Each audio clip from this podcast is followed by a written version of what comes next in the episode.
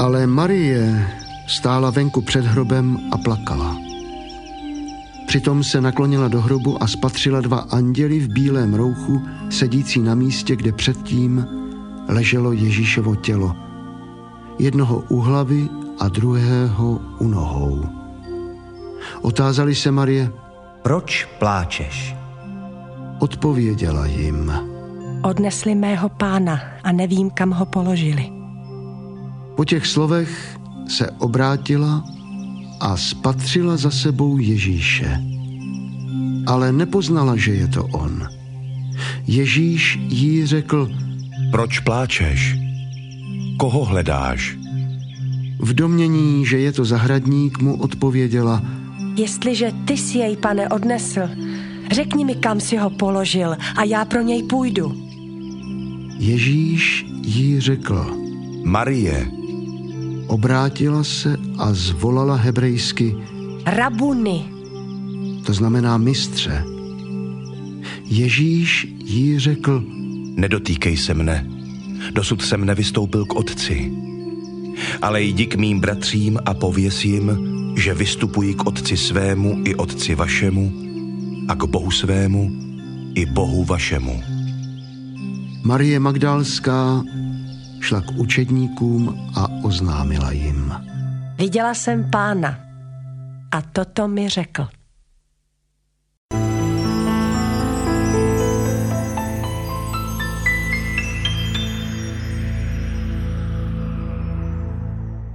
Jak asi vypadá vzkříšený Ježíš?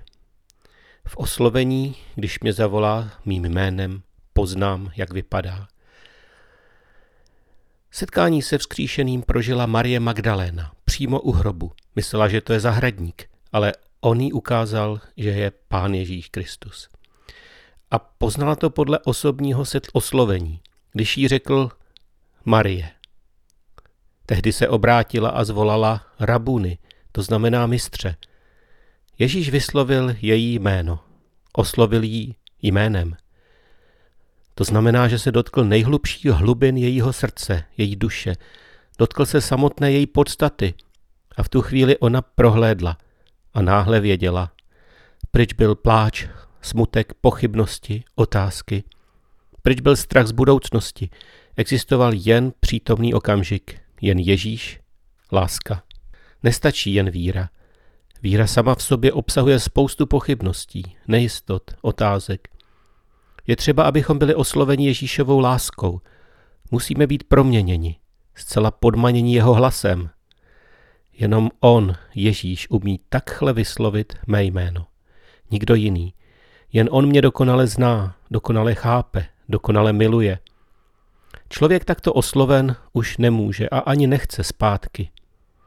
Jen z takového sladkého pouta lze brát sílu v těžkých životních situacích. I tak může člověk zakolísat, klopítnout, ale nemůže se Bohu ztratit, sejít z cesty života. Kam bychom šli, ptají se učedníci, nebo ptali se kdysi učedníci. Tam, kde je on, tam je všechno. Všechno, co dává smysl. Tam, kde on není, je prázdnota. To prožila Magdaléna u hrobu. Marie se k němu obrátila a zvolala Rabuni. V ekumenickém překladu čteme jen obrátila, ale v originále je, a přeložil to i Ondřej Petrů, K němu, k němu se obrátila, tedy přímo na něj. Předtím se jen obrátila od andělů dozadu a spatřila Ježíše, ale nepoznala ho, viděla v něm zahradníka. Ale teď, když vyslovil její jméno, když ji oslovil, se plně obrátila přímo k němu. Tedy osobní boží oslovení je podmínkou k tomu, aby se člověk skutečně obrátil. A skutečně plné obrácení je obrácení k Ježíši. Jen tak můžeme Ježíše poznat. Marie potom, co Ježíš oslovil jménem a co se k němu obrátila, zvolala Rabuni. To je stupňovaná forma slova rabí. Rabi je můj pane, můj mistře, ale Rabuni je víc. Víc můj, víc můj pane, víc pane, víc má lásko, víc mé všechno. Co dodat? Nebylo potřeba dalších slov. Stačilo, aby řekl tím svým nezaměnitelným tónem Marie. A všechno bylo jasné. Marie má teď svůj úkol. Má jít zvěstovat evangelium. Nemůže tu zůstat s Ježíšem. A tak Ježíše opouští. Pro službu z lásky, z poslušnosti obětuje Bohu svou touhu zůstat tu s ním, zůstat tu teď v tichosti. Vrací se do schonu každodenního žití. Vždyť on přece ví nejlíp, co je třeba udělat. Tak ho poslechnu. Přece nejsem sama. On je se mnou i dál, i když je trošku jinde. Ale jednou budeme spolu a ještě blíž a na věky a už se nebudeme muset loučit.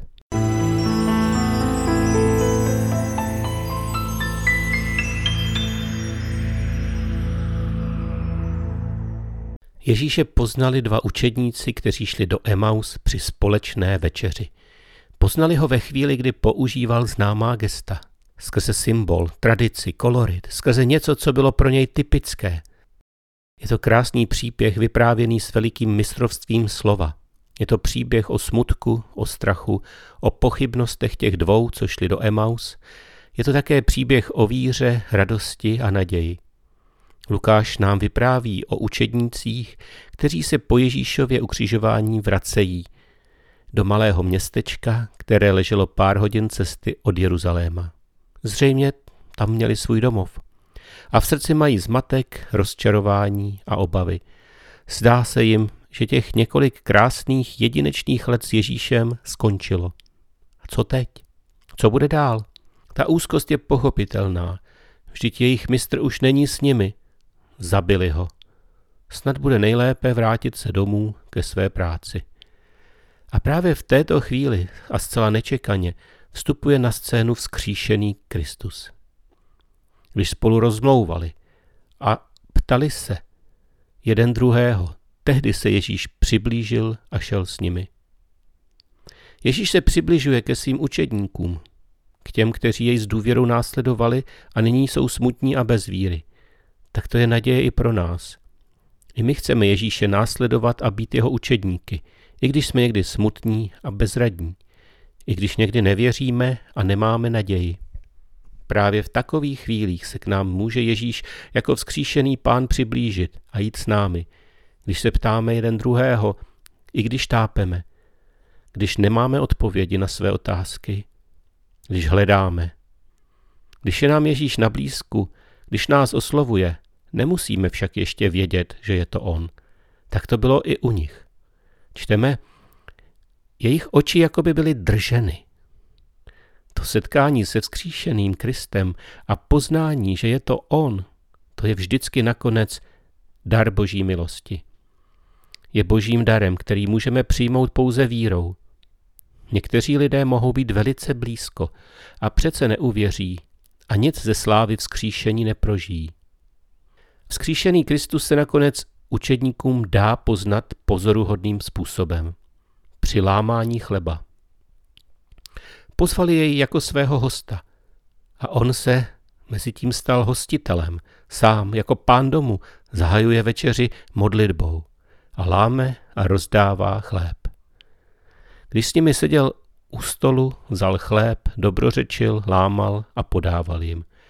A oni si vzpomínají, no právě takhle to Ježíš říkal. Právě takhle to dělal, když s námi jídával. A tak při lámání chleba poznávají v tom neznámém svého mistra. Poznávají jej jako pána, který je živý. Poznávají jej skrze symbol, tradici a kolorit. Skrze něco, co bylo pro ně pro něj typické. Skrze to, jak lámal ten chléb a jak podával ten kalich. Otvírají se jim oči víry. Probouzí se zrak víry. Za tímto vyprávěním je nepochybně také zkušenost církve. Křesťané se od počátku setkávali s Ježíšem jako se vzkříšeným pánem právě při večeři páně, při eucharistii. Při ní jej poznávali tak, jako nikde jinde. Ve vůni chleba, v praskotu jeho rozlomení, ve vůni a barvě vína, ve způsobu podávání kalicha. Tam byl živý Kristus. Takhle to dělal jenom on. V chlebu a ve víně je on živý, mocný a přítomný.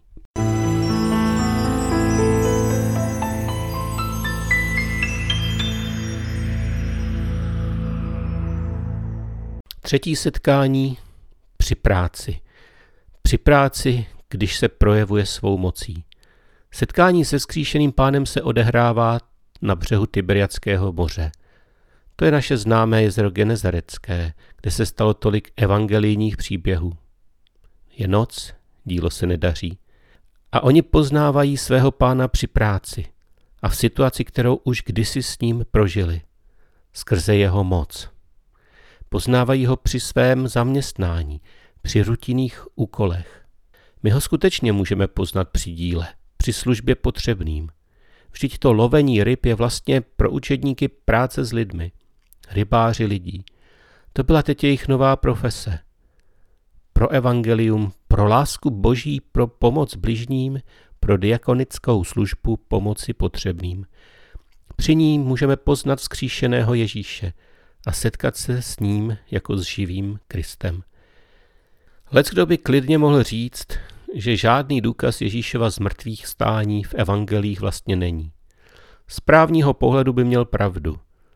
Jako svědectví u soudu, že vzkříšený existuje, by tyto příběhy neobstály. A přece to, co učedníci prožili, byl důkaz nad všechny důkazy. Ne podle vědeckých či lidských představ, ale podle božích představ. Něco, s čím i my vystačíme až do smrti. To, co nám už nic a nikdo nezvyklá. To, za co se učedníci nebudou rozpakovat položit svůj život. Vždyť důkazem není to, co člověk má před očima, ale to, co se mu vyreje do srdce.